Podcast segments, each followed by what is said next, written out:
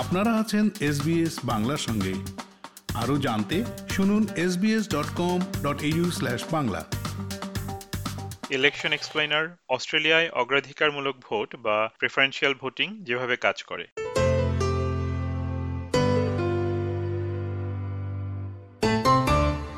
Federal নির্বাচনে বিজয়ী প্রার্থীকে বেছে নিতে অগ্রাধিকারমূলক ভোট পদ্ধতি বা প্রেফারেন্সিয়াল ভোটিং সিস্টেম ব্যবহার করা হয়। এই পদ্ধতিটি মার্কিন যুক্তরাষ্ট্র, যুক্তরাজ্য, কানাডা ও ভারতে প্রচলিত ফার্স্ট পাস দি পোস্ট অর্থাৎ যে পদ্ধতিতে ভোটারকে ব্যালট পেপারে শুধু একজন প্রার্থীকেই ভোট দিতে হয়, সেই পদ্ধতির চেয়ে ভিন্ন। কারণ অগ্রাধিকারমূলক ভোটিং পদ্ধতিতে ভোটারকে ব্যালট পেপারে তার পছন্দের ক্রমানুসারে সব প্রার্থীদের পাশে নম্বর লিখে ভোট দিতে হয়। অস্ট্রেলীয় নির্বাচন কমিশনের ইভানিকিন স্মিথ বলেন Yeah, when you come to a polling place, you'll get two ballot papers. One is a small green one, and that's for the House of Representatives. And the other one is probably, it depends where you are, but it's probably quite a big white ballot paper, and that's the Senate ballot paper. So you're voting for your local member of the House of Representatives and senators that represent your state or territory.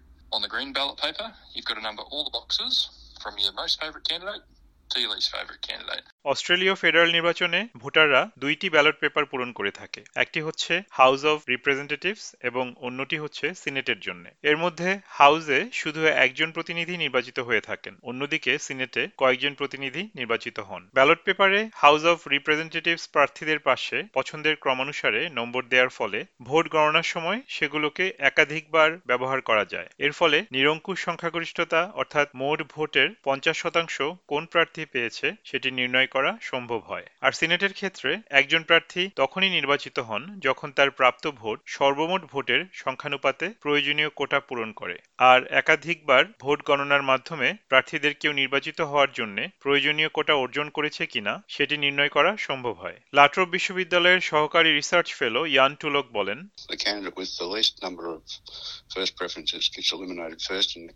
and their second preferences then get distributed to to that candidate, and that process goes through until someone ends up with more than fifty percent of the vote.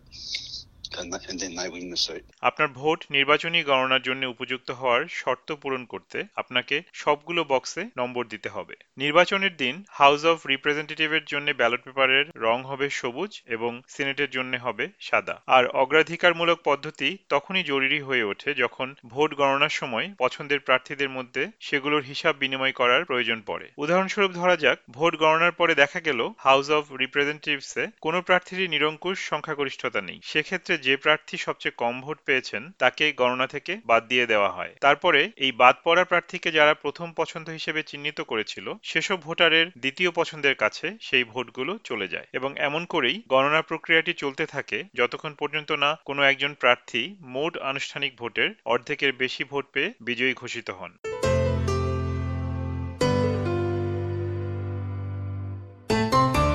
প্রতিবেদনটি তৈরি করেছেন Stephanie করসেটি এবং বাংলায় এটি রূপান্তর ও পরিবেশন করলাম আমি তারিক নুরুল হাসান। ফেসবুকে ফলো করুন এস বাংলা। আমাদেরকে লাইক দিন, শেয়ার করুন, আপনার মতামত দিন।